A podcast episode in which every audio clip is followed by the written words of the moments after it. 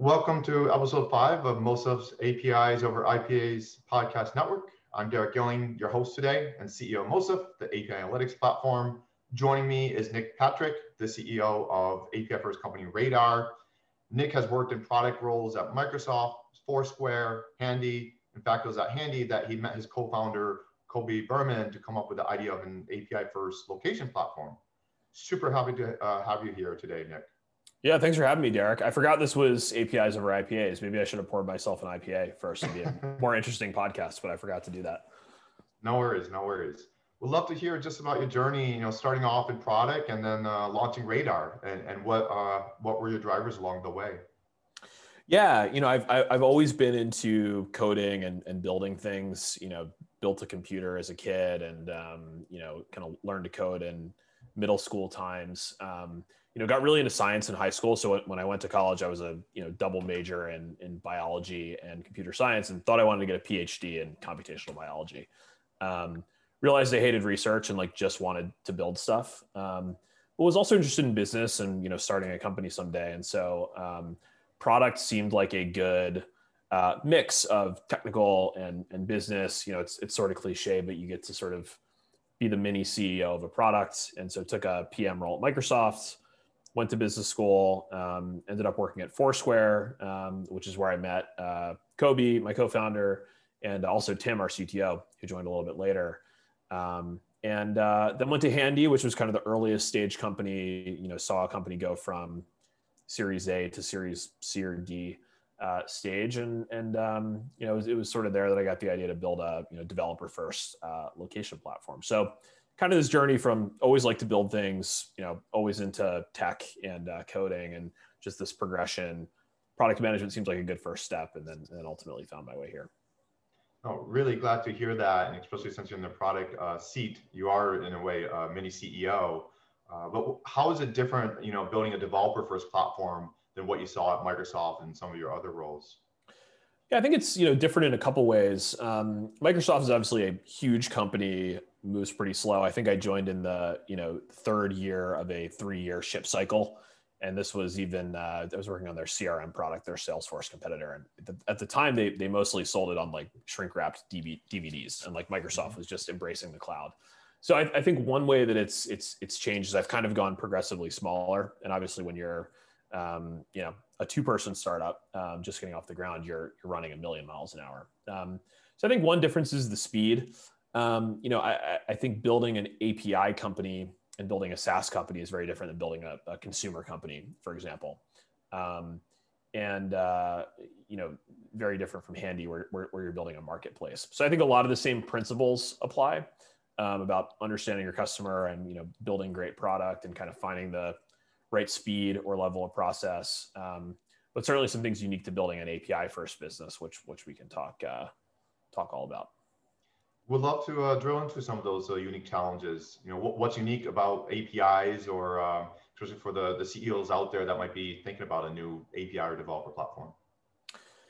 Yeah, you know, we um, I would say our most effective growth channels at say radar were, were, different than our most effective growth channels at you know handy for example. Um, I, I, think when you're working on a b2c company um, you know virality referrals uh, you know coupons um, are uh, a great way to drive drive growth.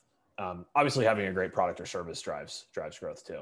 Um, you know one thing about radar is as an api um, we can collect data through our apis and send them to other tools uh, many of which have apis um, and so, you know, lots of opportunities for integrations and partnerships. Um, and that's actually been a key part of our growth strategy at, at Radar. You know, we plug into tools like Segment or Braze or Amplitude or Mixpanel. Um, and, uh, you know, location data is a, a, a, key input into understanding your customer. It makes sense to be collecting location data and, and, and using that to power great experiences. So, I, think biggest learning for us was um, you know, just opportunities for integrations and a, and a partner strategy to um, to fuel growth. Awesome. You know, definitely. You know, speaking to the segment integration, some of those other ones. Can you walk me through? You know, how do you know where to invest? You know, in terms of new integrations or you know the ones that you already have. You know, how do you know if it's working or not working?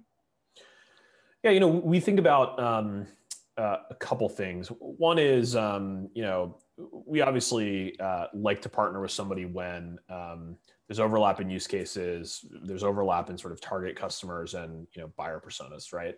Um, and so um, if the main consumer is say you know a product manager that wants to power a product experience or a developer uh, that wants to kind of build a best-in-class tech stack um, for collecting customer data um, and activating it um, or a marketer that wants to maybe you know activate on this data, do location-based targeting or you know triggered campaigns.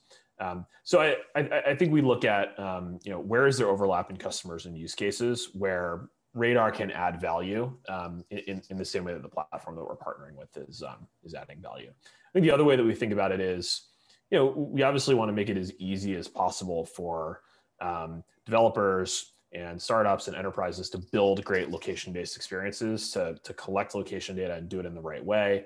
And so we think about integrations that just make uh, make spinning up those experiences make make collecting and acting on that data easier right? And if we can save somebody needing to set up a webhook themselves and send some data you know manually to another tool or you know forward data to a data warehouse and, and, and kind of you know put in the work required to, to crunch all of that data if we can just replace that with a turnkey integration where you copy and paste an API key.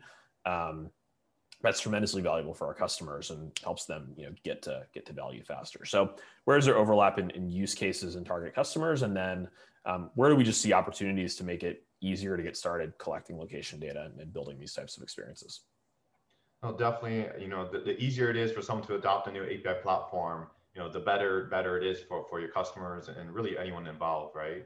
Uh, on the flip side, though, you know, we also hear that customer success can be a challenge with developer platforms. You know, you know, how do you scale that out, especially if you uh, keep growing your developer community, ensure that everyone gets the the right uh, help that they need without uh, overburdening your internal teams.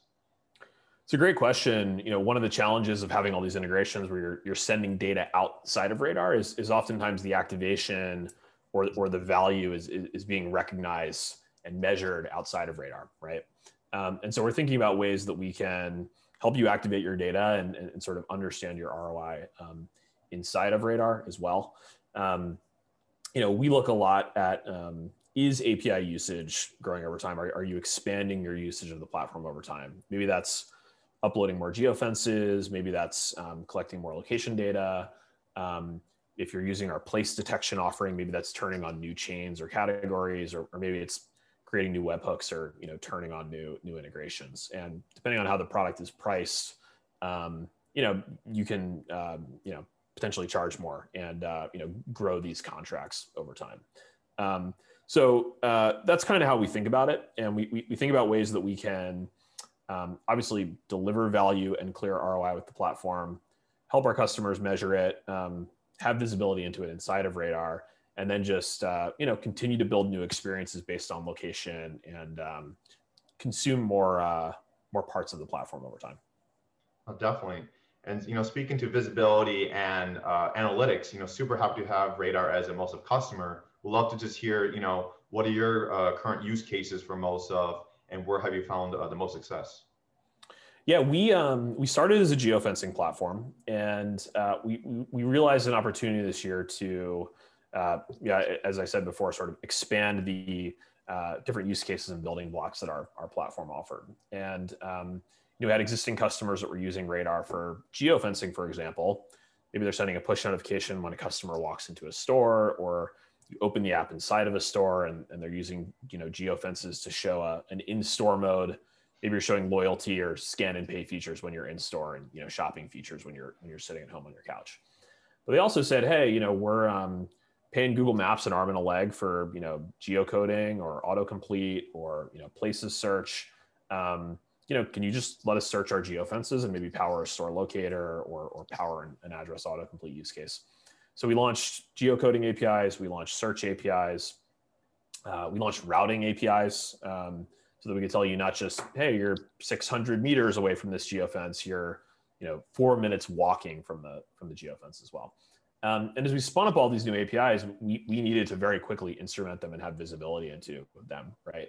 Um, our earliest customers, like how are they using them? What params are they passing? Um, what are the response times? uh, you know, are we returning a lot of 200s or are there a lot of 400s or even 500s? Um, and uh, you know, Moesif was a great tool for us to basically spin up all these API endpoints quickly, um, give them to customers, but also do so with confidence, knowing that we had visibility into how they were using them, how they were how they were performing, and uh, that that's been super useful and just helped us ship faster and uh, you know move faster this year in, in a year when speed was really important.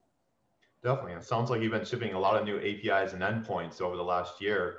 Um, can you walk me through, you know, any processes or, or things that you found to make that uh, delivery of a new API easier and make sure it's consistent with, you know, the rest of your platform? Yeah, I think a, a couple things come to mind. One is, um, you know, Radar is is is even before we launch these APIs, kind of collecting and storing a bunch of location data. You know, might be lat longs, might be uh, the locations of devices or users, uh, geofences. We have a bunch of out of the out of the box, uh, you know, POI data or, or address data or admin boundary data.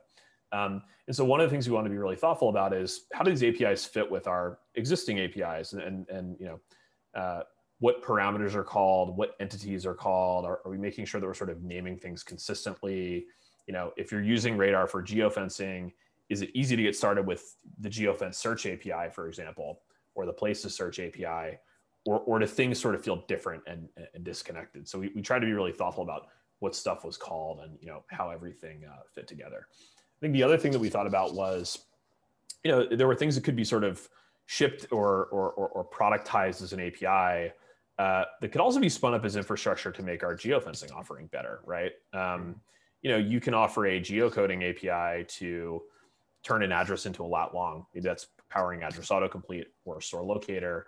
Um, but maybe we can also use that to make it easier to import a geofence, right? Maybe you can give us an address uh, for the you know center pin of the geofence instead of a, a lat long.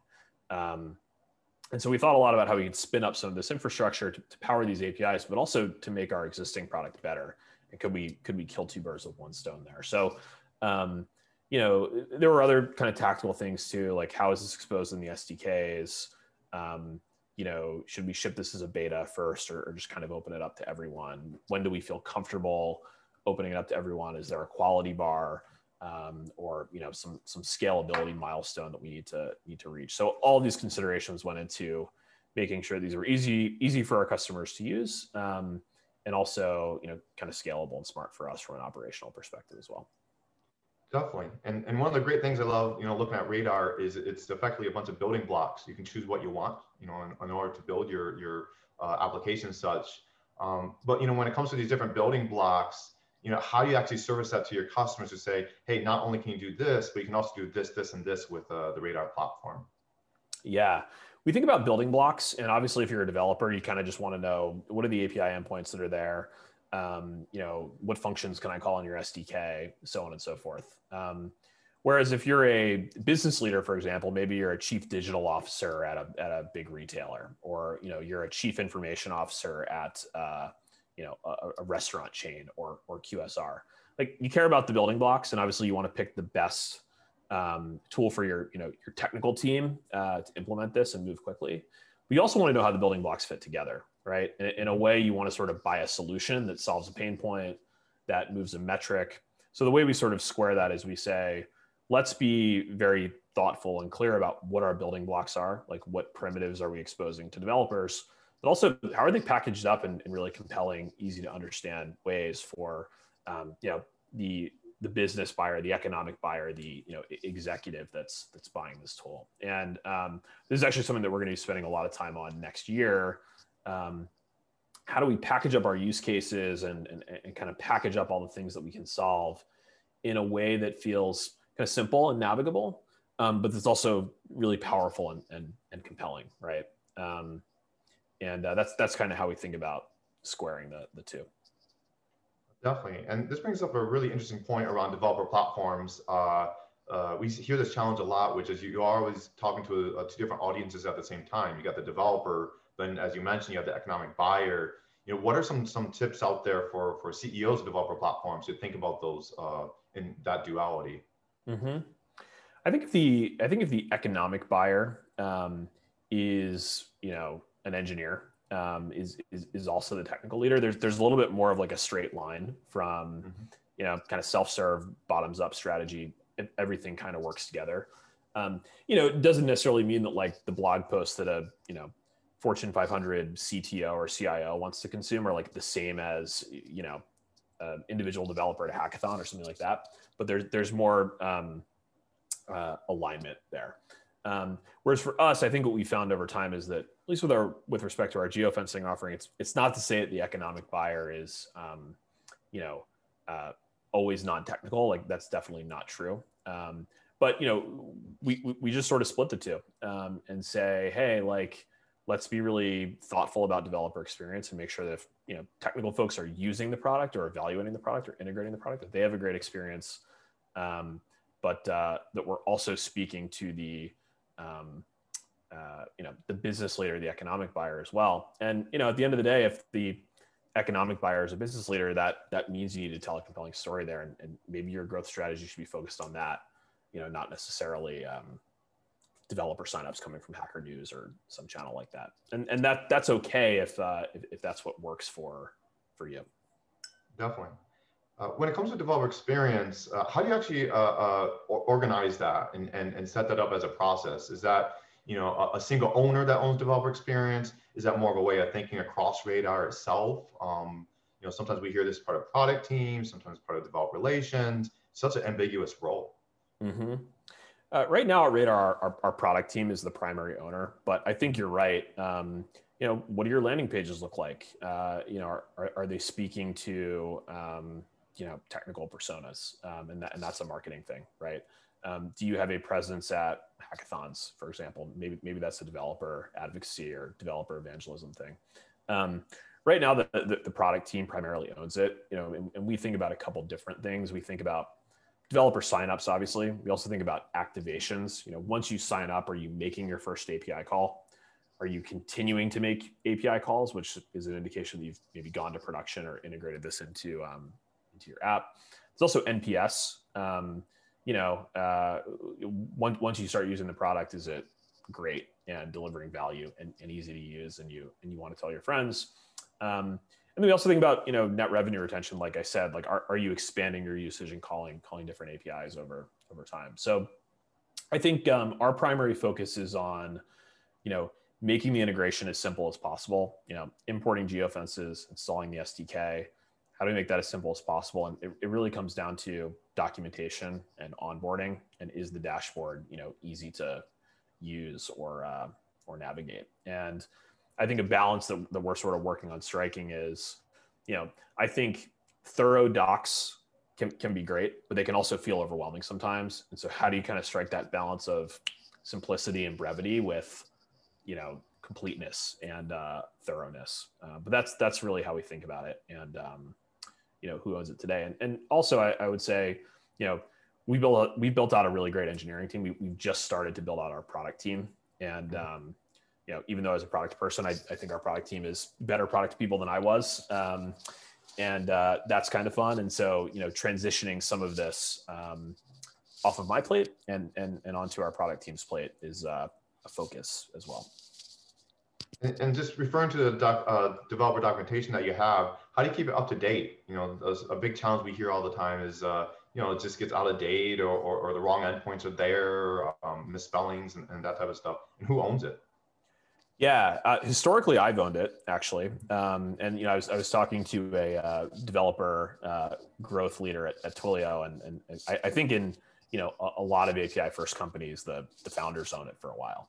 Um, I, I, think you raise a good point, which is uh, we've talked about consistency, right, and, and, quality, and you know, it's it's this is true of anything, not just maintaining docs, but you know, if you have you know five people touching something or ten people touching something instead of one, um, you know, it's it's it's easier for stuff to sort of get out of sorts or get disjointed. That being said, like I have a lot of other stuff to do, right? So I'm it, it's easy for me to be a bottleneck. So what we're sort of working towards is a system where um, anybody, um, and, and really in practice, it's our customer success team, it's our solutions engineering team, um, and it's our engineers and uh, you know product team as, as they ship new features can sort of input and say this is missing or you know this should be added um, and uh, we sort of group it, prioritize it, and um, I think in the future we want to get to a place where anybody can propose an edit to the docs, and there's there's some sort of approval or uh, review process. Um, I spoke to to a very early uh, product person at Segment, mm-hmm. and uh, it, it, sounds like I don't know if this is actually true, but they imposed a rule pretty early on where you couldn't answer a customer question unless you sent them a link to the docs and so it sort of forced you to add it to the docs or you know refactor the docs as appropriate before you went back to somebody and there's definitely been customer questions or troubleshooting or whatever where it's like i've answered the same question like 50 different times over the last three years like we probably should just add this to the docs so I, I think some forcing functions like that can be can be helpful as well that's a really good point. We've been actually following that uh, quite heavily, where there has to be a link to some landing page, whether it's docs or case study or, or something else, rather than uh, uh, just copy paste that snippet of a uh, email. That's great. What's uh, what's next for APIs though? You know, there's a lot of new you know API first companies uh, coming online here, especially with COVID. Uh, where do you see the future going? Yeah, I think we're I think we're still just getting started. Um, you know, we look at Twilio's acquisition of Segment as something that's really exciting. You know, we did mm-hmm. a um, uh, we were part of a marketing campaign with Segment called the the Platform of Independence, where you know the the thesis or the argument was that you know the best customer experiences are, are powered by best in class platforms, best in class APIs, kind of tightly integrated uh, together, as opposed to kind of monolithic, clunky uh, platforms. And um, you know, obviously, we see location data as a, a, critical input to that. There's all sorts of different inputs to understanding your customer, building great experiences, but, but we see location data as a critical input, and it's just not being leveraged enough yet. Um, you know 2020 uh, certainly an interesting year you know if you think about it the physical world is kind of more varied from place to place than ever before and, and how we interact with it is more critical than, than ever before so thinking about product experiences you're delivering for um, you know your customers or you think about messaging that you're sending to your customers like the situation on the ground is, is, is pretty different uh, from state to state city to city country to country right um, and not enough folks are, are taking advantage yet. So I think we're going to continue to see um, kind of integrations and synergies that help you kind of do more with your data um, and you know understand your customers, understand your mm-hmm. users better. Um, and you know, I, I, mentioned like integration and partner strategy is very important for us. Like we're really excited about the partnerships we have in place today, but thinking about ways to do more, to go deeper, to expand those partnerships to just make it even easier for folks to you know collect location data in a thoughtful privacy sensitive way and um, and build product experiences off of that awesome awesome so my last question is really around uh, you know new grads and you know other folks that want to move into a product management role of an API or API first team. Any tips for them, or in terms of reading material, or what they should be looking at? You know, one, one thing that we kind of keep coming back to um, as, a, as a product team on our side is you know, obviously we, we have amazing product folks and amazing engineers, and, and they're all used to using amazing developer tools, right? And uh, they know where the bar is, right? Like you, you've used the Stripe, you use the Twilio. Um, you know, we should be holding ourselves to the same standard, right? And, and to sort of know what that standard is and to really understand how, how developers work and how they operate and what they need to be successful. Um, or their non-technical counterparts that are sort of consuming the experiences or the data sets you know built off those building blocks you have to use the tools and, and, and you have to know where the bar is and, and, and hold yourselves to um, that same standard so i think developing kind of a firsthand knowledge of the great developer tools there, there are patterns you can follow um, is uh, you know super important um, I think uh, I think that's true if you're a product manager. I think if you're talking about you know being a founder, you know one thing that that I would recommend is you know I worked on a couple failed startup ideas before Radar, and I did it as a solo founder. It's really hard. It's not to say it can't be done, but um, you know unless you get lucky and your open source library goes goes viral, which which is possible, um, you got you got to be able to, to, to sell and distribute as well. And um, you know so so find a partner or a co-founder that um, complements you, and you know I was sort of the, the technical co-founder, product engineering, and, and my co-founder Coby, I met at Foursquare, you know, in sales and BD, like really good at just grinding, booking meetings, selling SaaS. And I've, I've learned a ton from him and that gives him energy, you know, the product and engineering and, and, and kind of businessy stuff gives, gives me energy. And so to find a co-founder that complements you so that you can understand what it takes to build a great developer tool and actually build it, but also distribute it and sell it um, is is really important. And um, you know, at least for me personally, like being a PM what was the way that I sort of built a network and uh, made these connections that, that, made it possible for um, for uh, for me to start Radar a couple years later. Definitely, no, that's a really good point. You have to both build and sell, right? If you build only, then uh, well, that's not a full company. And if you can only sell but don't build anything, that's not a full company either, right? So sometimes you build it, it will come. Yeah, sometimes you build it and they will come, but uh, I, would say more often than not, that's that's not true. Um, so you, you, gotta, yeah, you gotta gotta figure that out as well. Well, cool. Well, thank you very much, Nick, for uh, you know being on our podcast today, and uh, look forward to uh, see what next year looks like for uh, Radar. Thanks, Derric. I think it's about time for an IPA, so I will uh, as soon as this call too. ends. Yeah. All right. Thanks. Have Derric. a good one, and have a happy holiday. All right. Likewise.